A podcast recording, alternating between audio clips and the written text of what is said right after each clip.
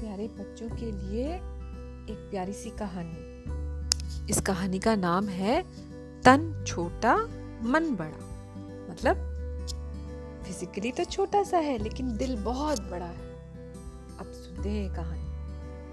ये कहानी है एक चींटी की, जिसका नाम था चीनू। तो चीनू चींटी एक मिश्री की मोटी सी डली, मिश्री होती है ना स्वीट स्वीट होती है। वो सौंफ के साथ हम खाते हैं। और शुगरी होती है लेकिन बड़ी होती है। और डली मीन्स क्रिस्टल तो मिश्री की एक छोट मोटी सी डली खींच के पीपल के पेड़ के नीचे बने अपने बिल में ले जाने की कोशिश कर रही थी। हम्म, कोशिश कर रही थी। खींचो खींचो। डली बहुत बड़ी थी इसलिए उसे खींचने में चीनू को बहुत तकलीफ़ हो रही थी। उसका बिल अभी भी काफ़ी दूर था और कई दिनों से चीनू बीमार भी थी। इसलिए वो और चीटियों की तरह अपने बारिश का टाइम आ रहा था तो बारिश के टाइम के लिए अपने लिए खाना भी जमा नहीं कर पाई अब कुछ ही दूर जाने पर उसे ये मिश्री की डली नज़र आ गई थी। इतने बड़े मिश्री के टुकड़े को देखकर वो खुश हो गई और मनी मन सोचने लगी कि ये डली तो कई दिनों तक खाने के काम आएगी, मुझे बाहर नहीं जाना पड़ेगा। बड़ी मुश्किल से उसको मुँह में दबा कर खींच रही थी, खींच रही थी। अचानक आसमान में काले काले बादल आ गए। तेज हवा चलने लगी। चीनू समझ गई कि जल्दी ही बारिश होने वाली उसने मुड़कर देखा, बिल तो अभी भी बहुत दूर था। पूरा दम लगा के खींच खींच। लेकिन तभी बारिश शुरू हो गई। अब तो चीनू बहुत परेशान हो गई। वो समझ गई कि अब इस मिश्री को वो अपने बिल तक नहीं ले जा पाएगी।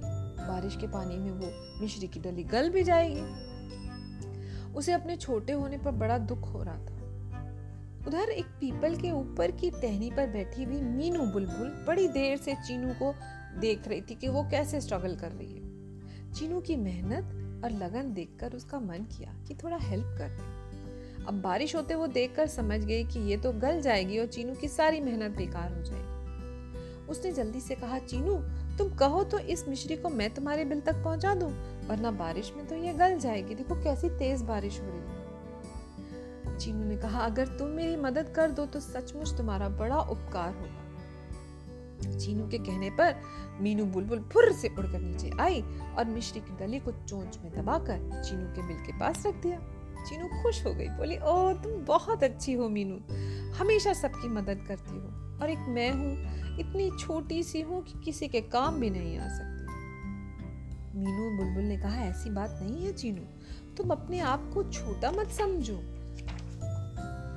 जबकि तुम्हारा दिल तो बहुत बड़ा है और तुम बहुत अच्छा सोचती भी हो।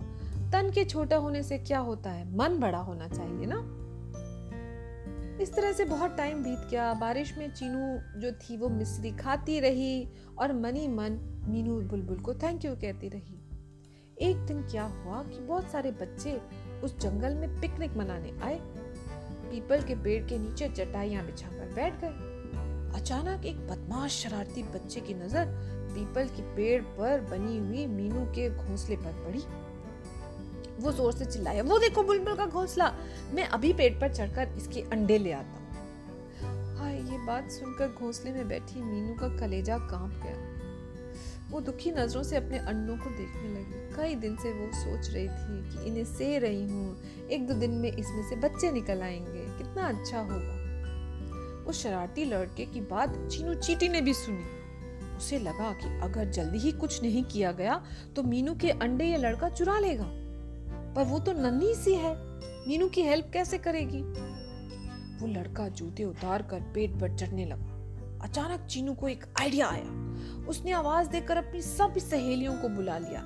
जल्दी करो जल्दी करो। पेट पे चढ़ रहे उस बच्चे को, के ऊपर टूट पड़ो।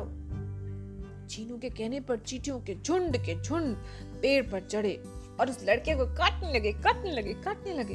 अरे लड़का चीख मारकर पेड़ से उतरकर भागा, बोला, अरे बाप रे, इस पेड़ पर तो ढेर सारी लाल चीटियाँ हैं। ओ, मुझे तो जगह जगह काट लिया। लड़कों ने अपनी अपनी चटाई उठाई और उस जगह से दूर जाकर बैठ गए। और इस तरह से मीनू बुलबुल के अंडे बच गए।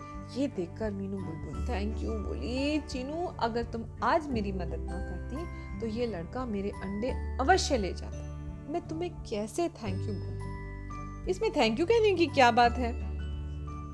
चीनू बोली, दुख में, मुसीबत में एक इंसान अगर दूसरे के काम नहीं आएगा तो फिर क्या फ़ायदा? तो मीनू बोली, चीनू, अब तुम्हारा मन का वहम दूर हो गया ना कि तुम छोटी हो, इसलिए किसी की मदद नहीं कर सकती। चीनू हंसकर बोली हाँ वो वहम अब मेरे मन से निकल गया। अब मैं समझ गई हूँ। चाहे तन कितना भी छोटा हो, अगर मन बड़ा है तो हम कुछ भी कर सकते हैं। अब चीनू को अपने छोटे होने पर बिल्कुल शर्म नहीं आ रही थी। कहानी खत्म। पैसा हजम।